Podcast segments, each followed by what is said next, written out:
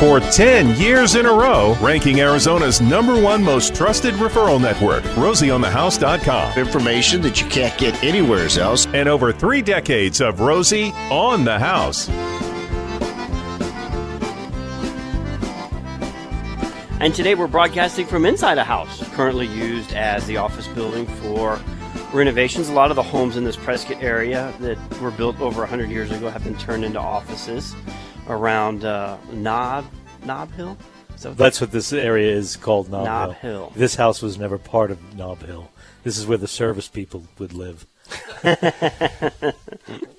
We're joined with Tom Riley of Renovations. We're going to be talking about the sustainable role in uh, reducing our energy demand by increasing our building practices and building science. And as we've covered this, uh, one of our listeners, Jay, kind of we, we, we kind of got he he sent us a questioning email that uh, when it came in, a lot of the office kind of like you know he's gunning for us. Did it sound something like this?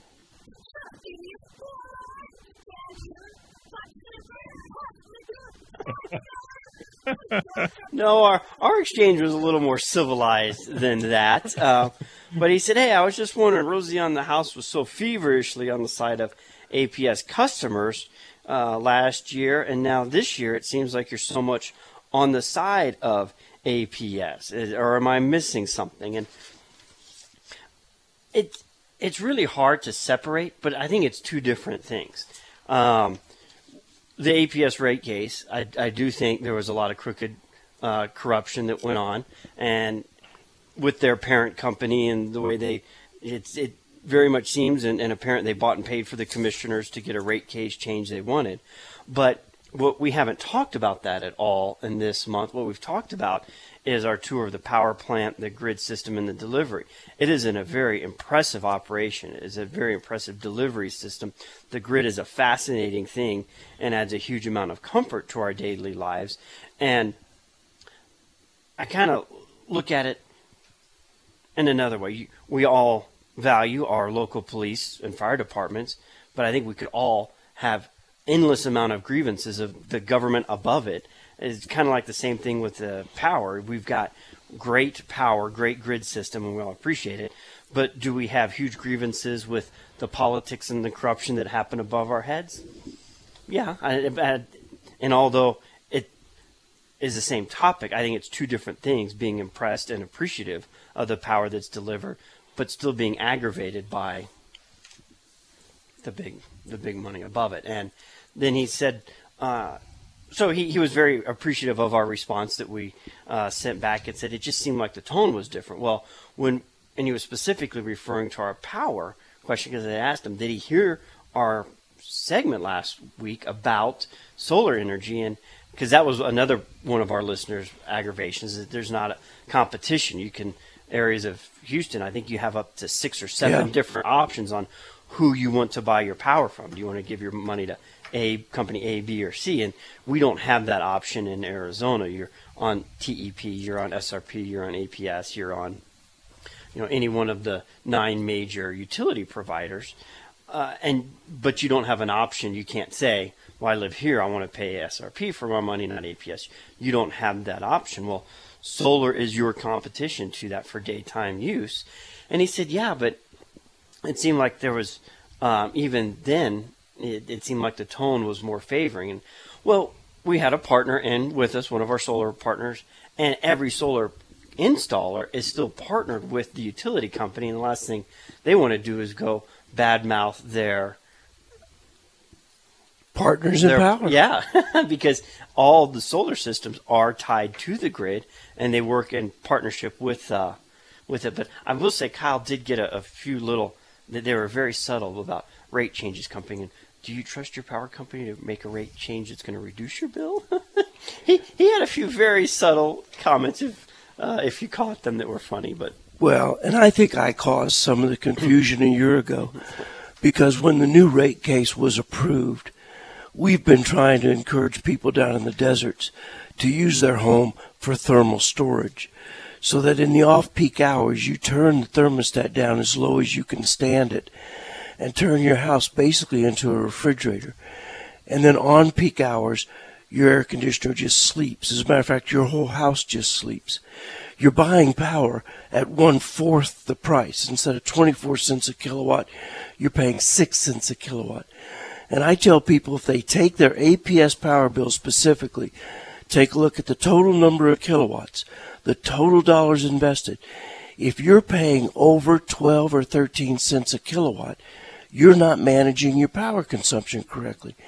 And we felt like the new power rate was going to obliterate the chance for supercooling, which we had trained thousands, tens of thousands of people to do. But in fact, if you can still delay cooking till 8 o'clock, you can still have a power bill. I mean, my power bill, uh, air conditioning, 3,400 square feet, a swimming pool, grandkids running in and out of the house all day long, mom leaving lights on every day in every room for I am all day. about that. Ask, you can ask Dan. I'm, you know, I'm still, I'm still with all that. I'm still at under 10 cents a kilowatt. And it's just a matter, and I don't think I'm, I don't think I'm unlivable with what I ask. I mean, we don't really significantly change our lifestyle. We're just strategic about, you know, we do a lot of gas, cook, we have a gas kitchen. So we do a lot of our cooking at night, you know, in a gas pot. Or barbecuing out with the or barbecue outside. tank. Yeah, absolutely. So I did kind of jump down APS's throat about a year ago, thinking they're they're really messing with us. But as the new plan kicked in, we just had to learn how to remanipulate it. And so once you learn how to remanipulate, so I've I've softened my position on the APS rate change because it, it really there are some people that actually are saving more money now than they were back then. So, and the people who have seen large price increases are still haven't adjusted their power consumption to start after eight o'clock. Invariably, when somebody says my bills are up thirty and forty percent, I say, well, you've still got your programmable thermostat set to go on at seven fifteen and you got to change that to 8:15. And quit fast charging your Tesla when you get home at 5:30 in the afternoon. which is a small percent of people. Yeah. But but you do that one time and pay $600, yeah, you remember it. and So there you go. There's the follow up on APS. and breaking it down, six hundred dollars is not fun. That's what we've got to pay this month for our APS bill. Um, and you think, wow, how big of a home? It is It's twenty two hundred square feet, but we've got a couple things that consume a lot of energy. When you divide that down to the day, to the hour, to live comfortably, and what that is cents per hour, like you know what, for the quality of life and, and for the kids and the family to live comfortably in a hundred plus triple digit weather, you know, I, I'm, I don't enjoy riding that, but I'm not going to not ride it. And I think that's where a lot of people get the passion gets built up as they feel like they're stuck and no one feels like they like being stuck. And Stuck by the man. Right, yeah. Take it to the man. So, at the point you're ready to remodel a home, let's look at increasing the efficiency of that home and reducing our need for demand by thermal uh, thermal bridging and other sustainable practices. And Tom, you want to just run through? I don't think we have enough time to cover all those certifications on on the wall, but maybe one or two of the highlights of the education you've done in the sustainable and LEED world. Well, I'm a LEED accredited professional and uh, have been that way since uh, probably for about 10 years now. And uh, there's a series of study and testing that you have to go through in order to be able to achieve that. And I'm a member of the um, United States Green Building Council, the U.S. Forest Stewardship Council, things like that. Um, those certifications basically mean that I've learned a little bit about how to do things sustainably in the construction industry. And sustainable reduces the demand that we have on the grid to heat and cool our home through efficiencies and not only materials but building practices. Well, the whole idea, the whole notion of sustainability is that you're practicing a particular way of doing things that is something that is does not have a net extraction from a footprint that you leave on the planet. Um, basically, sustainable is something that just that it, it can sustain itself. It keeps going on and on and on, and it's not something that consumes a whole great deal of, of whatever it is, energy or, or whatever. And remodeling in and, in and of itself is uh, probably one of the most sustainable construction programs you can have out there because basically you're recycling houses.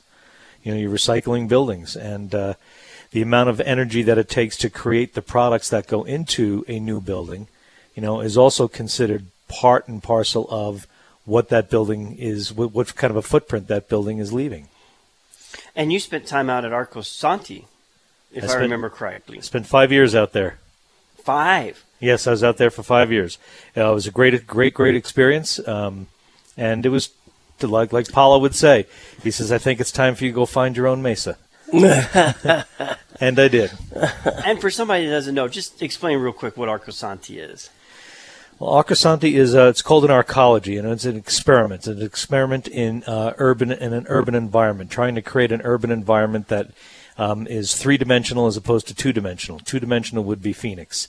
You know, those those kinds of things are things that spread out long ways and what have you, a lot of roadways and what have you.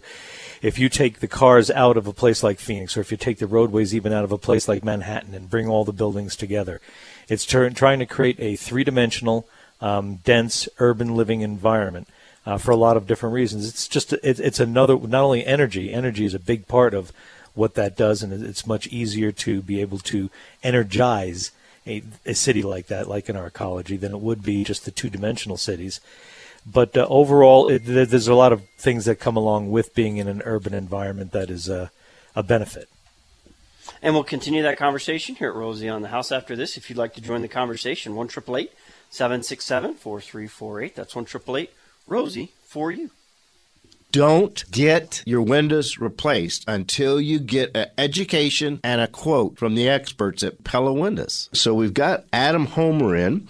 Do you often change the window product as you go around the house? Oftentimes customers wanting to turn a window into a door. If somebody wants to take a an operable window, maybe that they don't ever open, we turn those into picture windows. Would you change glazing options as you go around a house? You know, I guess intuitively it kind of makes sense. I mean, I understand why people think that maybe I'll I'll do uh, you, you know your best sun defense glass on the west and south exposure, and maybe do something different uh, and less expensive on the north and east side of the house.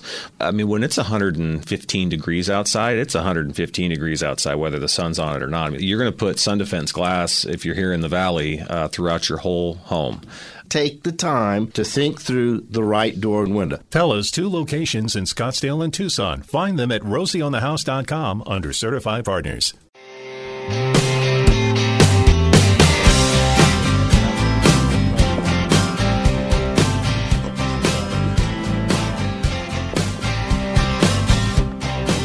I'm going to go into this topic at risk of having listeners tune out because they're tired of hearing this soapbox from me over and over and over and over and over and over and over and over and over.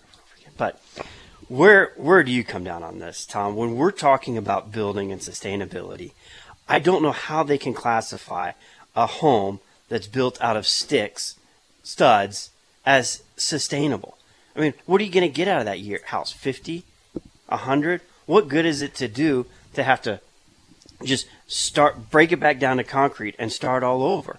I mean, with the growing population of the entire world, we've got to build homes that last hundreds of years, not decades. And you can go to any production, you go into a historic district downtown. We've got, you know, uh, John F. Long brick homes that are beautiful and still there. You can go into a modern subdivision that's silly sticks and stuccos that, and you know, at the age these John F. Long homes that are built in the '60s now, you know, fast forward to the 2040s of you know this, no one's going to go back and have the value that those neighborhoods have. It's just not going to be there. You're going to be flattening them and rebuilding them. The most sustainable thing you can do is build with masonry and have a you know a a lifetime perspective on the home and not a short term perspective. And so many people, for a lot of reasons, disagree. Well, the issue is, uh, s- and s- from a sustainability standpoint, you know, you're not wrong. But by the same token, um, our society, as it is, we live in a pretty much a throwaway society, and uh, things uh, you know. Built And I'm in- trying to reverse that. well, yes, you are. Yes, you are. And, and, and by God, that's a great bully pulpit, and you should you should stick with it. Um, but in our society, we have a tendency to want to change things, move things, throw things away, do something different. Um, the building that we're sitting in right now, our office is downtown Prescott here. You know, this building was built uh, 1904, so you know it's it's got you know bowed floors and the walls aren't exactly plumb and everything like that. But if I was 110 years old, I probably would be a little bit bowed and unplumbed too. So uh, you know, th- there's there's that, and it's built out of wood. Uh, so the issue of whether or not to build out of masonry or concrete versus wood, you're not wrong. Uh, masonry is a very high energy product. Uh, particular concrete is a very high energy product. It takes a lot of energy to create that particular product, uh, whether it be you know masonry block, brick, anything like that. There's a lot of energy that goes into that particular thing. So if you're going to build a thing uh, with masonry, and if it's only going to be around for 50 years, you know, then you're probably overall your energy footprint, you know, is probably not going to be as good as if you build something out of a like a sustainable a wood product, and uh, some of the synthetic products that are out there, you know, wood frames. Um, different manufactured sidings, uh, stucco, all those different kinds of things. So you know, the answer, the answer to the question is time. You know, how much time is something going to last? And so I think that if you're going to build a masonry building and it's going to be around for 100, 150 years, then that's that's probably that's better than trying to build a wood building and have to tear it down in 50, 60 years and do something else. So yeah, from that standpoint, you're you're correct.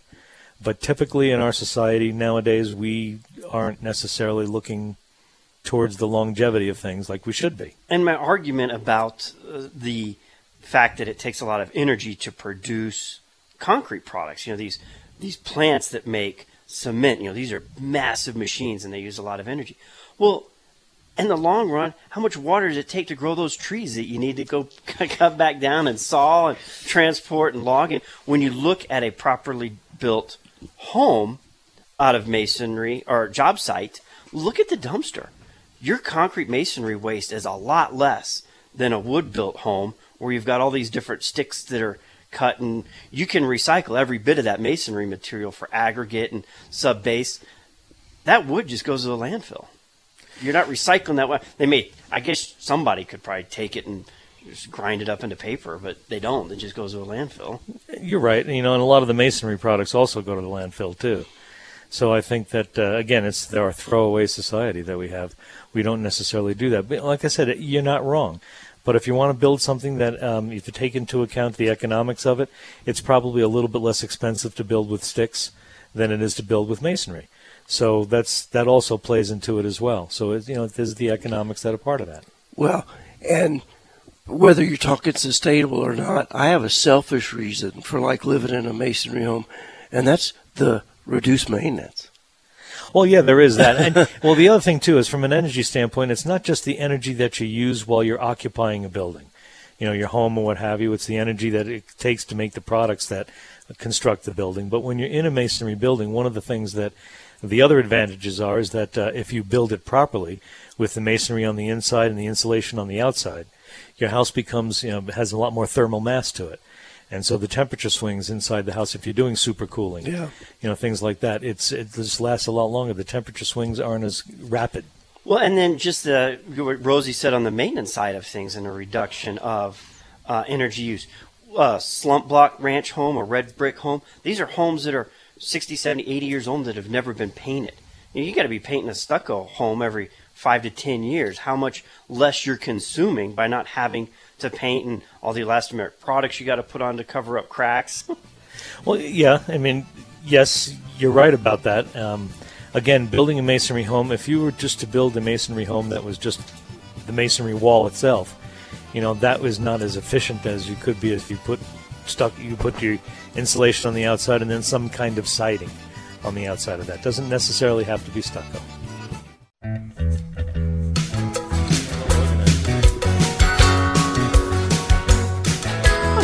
Arizona Saturday morning. We're talking sustainable buildings. I will have to say, what stole the show for me this weekend was Don Ryden's presentation. One, he had the auditorium at the Elks Theater to give his presentation to yesterday afternoon, but he covered the architectural work of Michael Goodwin. Are you familiar with Michael Goodwin? Some of his stuff, yeah.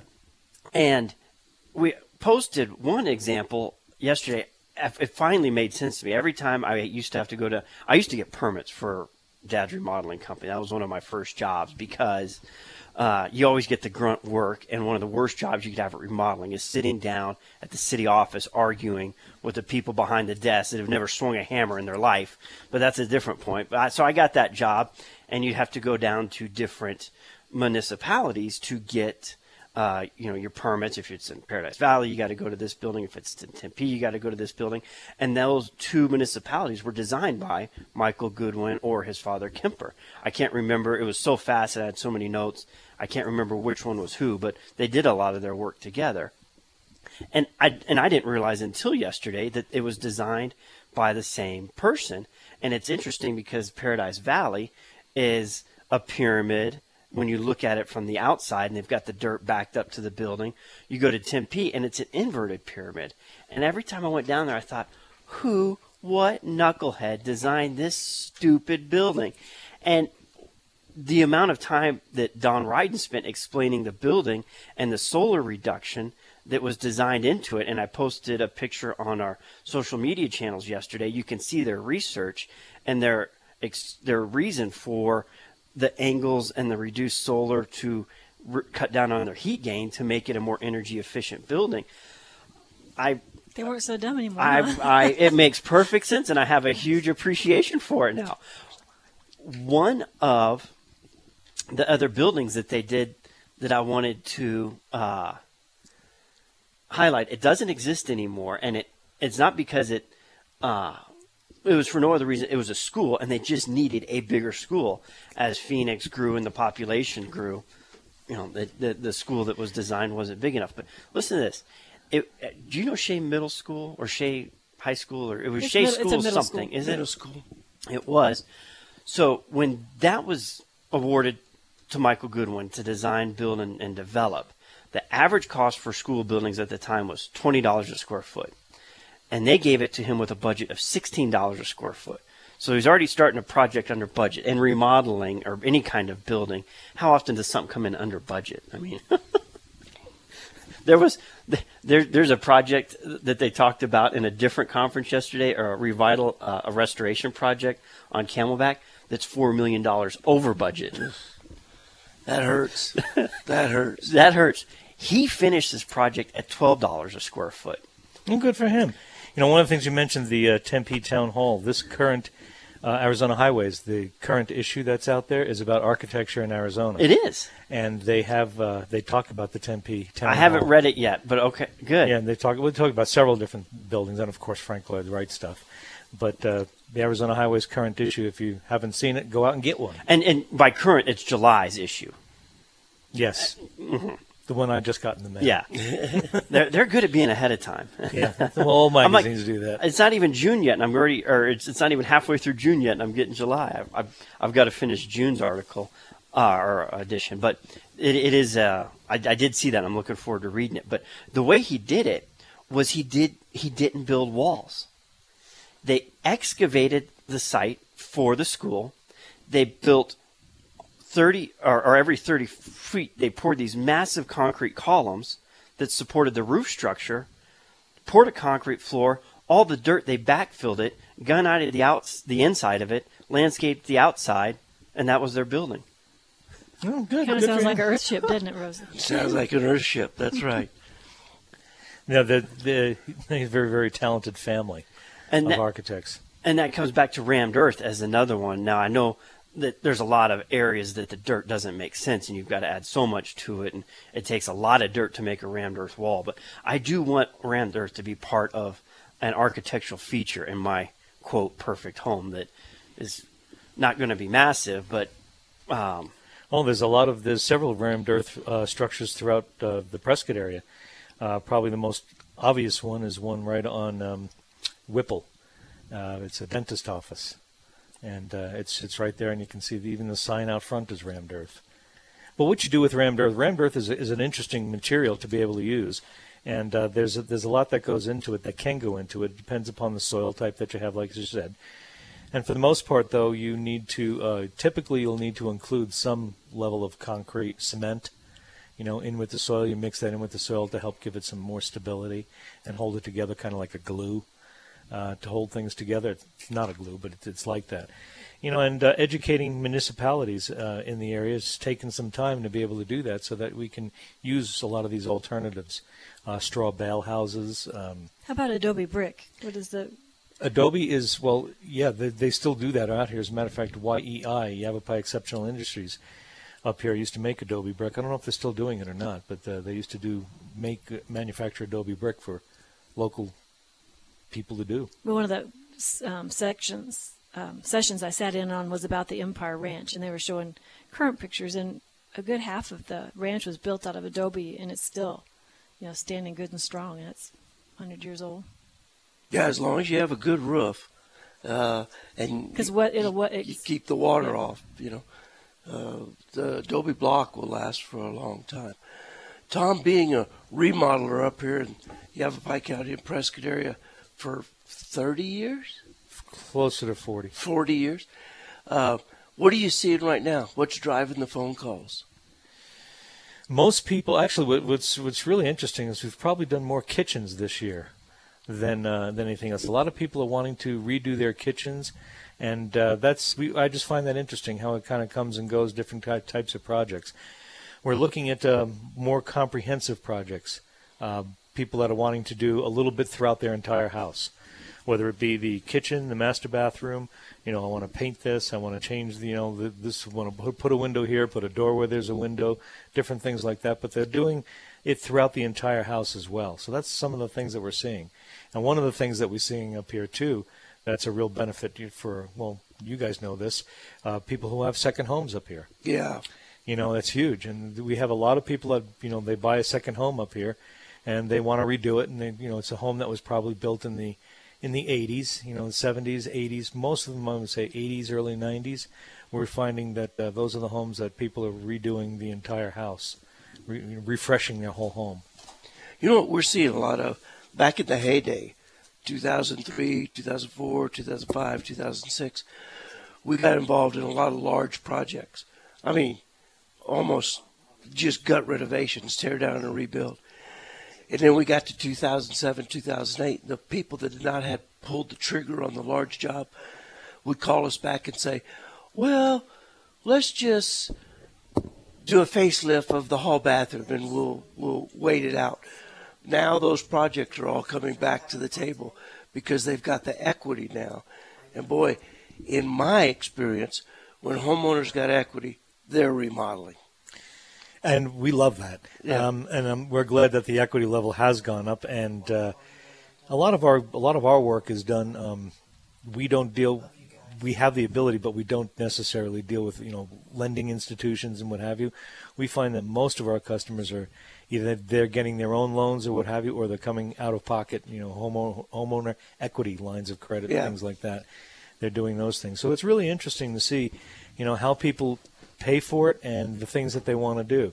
Uh, people are still very, very budget conscious. I mean, most folks will come to us and say, "Okay, I have X number of dollars. What can I do? You know, I want to do this, this, this, and this. You know, and this is my budget. You know, and usually when we stop laughing, uh, when we get back into and we sit down there, and we help them tailor what their budget is and what they can do for the amount of money that they want to invest in their home. Yeah.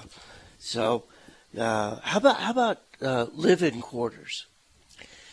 We've done, you know, in the last year or so, we haven't done very many of Really? those, but we have done more of them in the past. Usually, as a matter of fact, I've written several articles on it, uh, multi generational housing. We've had a lot of inquiries about that, where you know kids are moving back home with the parents, you know that kind of thing, and uh, it's it's becoming a real thing. And, and being able to design the home that they have in such a way that they can still have both families can have their own level of privacy, yet there are more uh, spaces that they share. Shared spaces, or what I would call the more public spaces. And you have a lot of challenges here in the mountains, and you, you we think uh, Prescott and Flagstaff, you know, these small countries, all this room. I look here around here, I'm like, I couldn't live here. I'm so used to five acres and having you. These lot sizes are small down here. You don't have a lot of room to work with. Well, I'll tell you, Romy. You know, I lived out in I lived out in the in the rural areas for a good number of decades, and uh, I was done. so you know, my wife and I are looking forward to living downtown and uh, the walkability of the downtown, just being able to walk around and do the different things that we want to do. And I may get to a point. I'm not there right now, but uh, just from looking at the amount of workable space is one challenge. But second, the mountain grade. You know, there's a lot of things that you have to take into consideration on these elevation changes. That you know, there's a mat, you know, ninety percent of Arizona from you know Congress to Nogales has very few mountain challenges.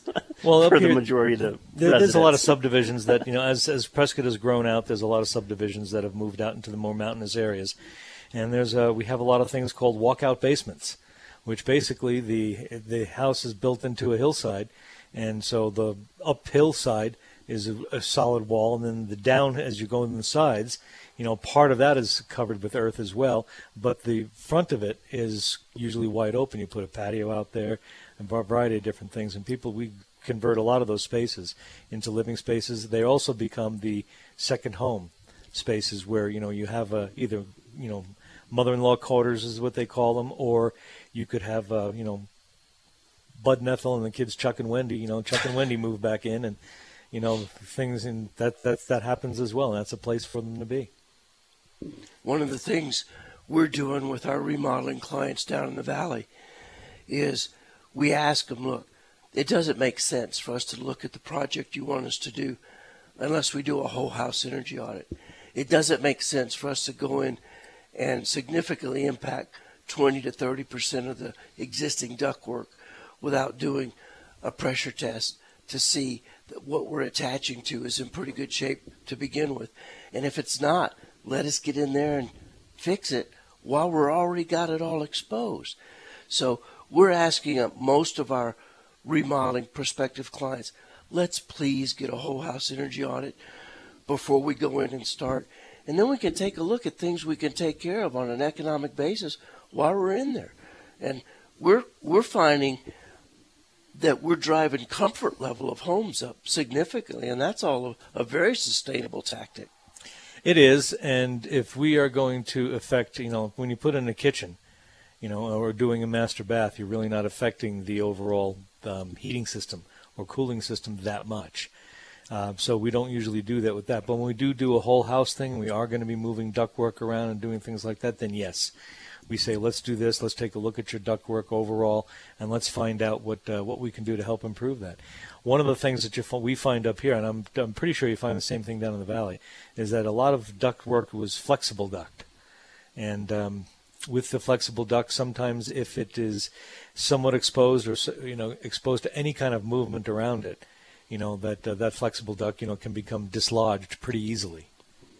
You know, and uh, that's what you're talking about, making sure that they're connected well and they stay connected well, and that you know you don't want to be heating and cooling your crawl space. That's for sure. Well, yeah, or or down the valley, your attic, you know, Yeah, really, exactly. for sure. Here visiting with Tom Riley, his company is Renovations, a remodeler in Prescott.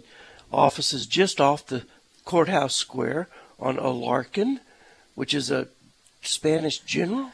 That's what I understand. It was a Spanish general that you know probably came through here several hundred years ago, and you know waltzed through, and somebody thought it was smart to name something after him. So that's why it's here. Been a successful remodeler in Yavapai County for almost 40 years.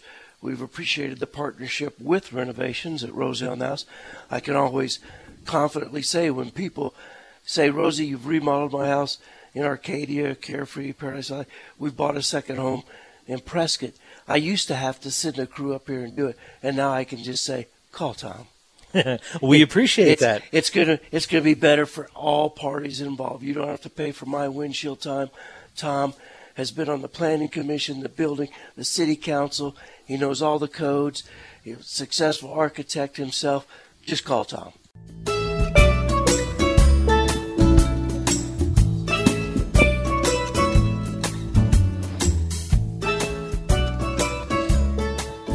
Arizona Saturday morning. Had the doors open all all morning. enjoying the the mountain air and mountain smells of Prescott, as broadcasting live from Renovations office. We've been up here for the Arizona Historic Preservation Conference, and there was a lot of things we wanted to cover in that today. But the conversation on air has been so interesting. That's one nice thing about uh, weekly radio broadcasting. Just roll it over to next week. Your prep's already done. Tom, if somebody wanted to get a hold of you, how would they do that? Uh, there's a variety of ways. You can give us a call at uh, 928 445 8506. You can reach us, uh, tom at renovationsaz.com. That's my email address. And uh, you can also go to our website, um, renovationsaz.com, and uh, do a contact us, and we'll get an email that says you tell us what you want to do, what and how you want to do it, and by golly, we'll respond. We usually respond typically the same day, sometimes within 24 hours. And of course, weekends we want to have our crews spend the time with their families. So Saturday and Sunday, you may not get a response till Monday. Okay. And y'all fight a little bit different thing than we do down in the valley, where I'll have someone call me and say, I've spent $30,000 on windows, I've spent $40,000 doing outsulation on my masonry house, I've spent you know, seven thousand dollars on increased insulation, and I'm trying to make my, I'm, I'm trying to cut my summer energy bill. I said, well, how much is your summer energy bill? You know, well, six hundred a month. I said, well, boy, you've got about seventy thousand dollars invested, and you're trying to, you're trying to cut how much off of this bill, you know, and y'all have a little bit different problem up here. We're well, our, our issue up here is not so much cooling as it is we have a heating season, which you guys typically don't have very much of right. down there. And I know the guest that you had the previous hour, he particularly looks forward to the heating season. That was Dave Barrett of Barrett Propane, and uh, that's his favorite time of year. Uh, but uh, the the thing that we deal with up here was this very very similar. People think that they need to spend a whole bunch of money to save energy, and I usually try to sit down and we try to sit down understand the efficacy of you know, should I put in if I'm going to put in seventy five thousand dollars to save hundred dollars a month on my bill? You know, well, if you're going to live here for hundred years, then that's a good deal. oh, you know, but there, there's a, there's a playoff that you have to do there, and finding out why people want to do something is often very very interesting. Uh, why they want to do the remodel, why the, what their expectations are, and some folks do it well, some folks don't do it well, and um, we've had one client that uh, did very very well. They did solar and they re-insulated and what have you, and uh, they spent they spent some money on it. But by the same token, we sat down and figured it out that within ten years they'd be having a payback. And sometimes it has nothing to do with money. Sometimes people want to do it simply because we they want to have less of a footprint. Yeah. Have a high schooler and we switched our our water heater from electric to gas, so we wouldn't have to worry about the on-demand uh, power charging. It would heat up faster. The rest of the family could shower at the same day or within the same hour. so there's there's quality of life decisions that are factored into these things as well. Well, that's, that's exactly right. Exactly right. Yeah, upsizing your water heater is probably one of the simplest things that you can do to keep the hot water flowing. Yeah, you know, you, when we put in the, the gas one, it was I think we went from a 40 to a 60 as well. well, we raised two girls, and uh, they had their fair share of time in the shower, in the bathrooms, and it, it worked out pretty well, though. So, well, we've enjoyed our broadcast up here. Thanks for letting us use your uh, office for our, our flagship this morning. Well, I appreciate it. I appreciate you using it. It's great. You've got some big plans for this property. Yes, my wife and I are going to make this our forever home. We're going to be relocating renovations to more of a uh, design center showroom venue, and uh, that's something we're looking forward to doing. And again, Tom, if somebody wanted to reach out to you, one of our Valley residents that were looking at second home, maybe they're even just looking in the area and they want to talk to somebody that's been in the area a long time, or they've got a home, want work done to it um, in this particular area, how would they reach out to you? 928 445 8506. Next Saturday, uh, what is it? It's, uh, I'm on mountain time. I have to get back to work time when we get back. Today's the 15th, right? Yes. 22nd. We're we talking about the 22nd? I'm trying to picture the white. I've been gone for 2 Well, weeks. I have no idea, but we'll figure it out between now and then. And we'll start at 7 o'clock. So we look forward to talking to y'all then. Have a great week.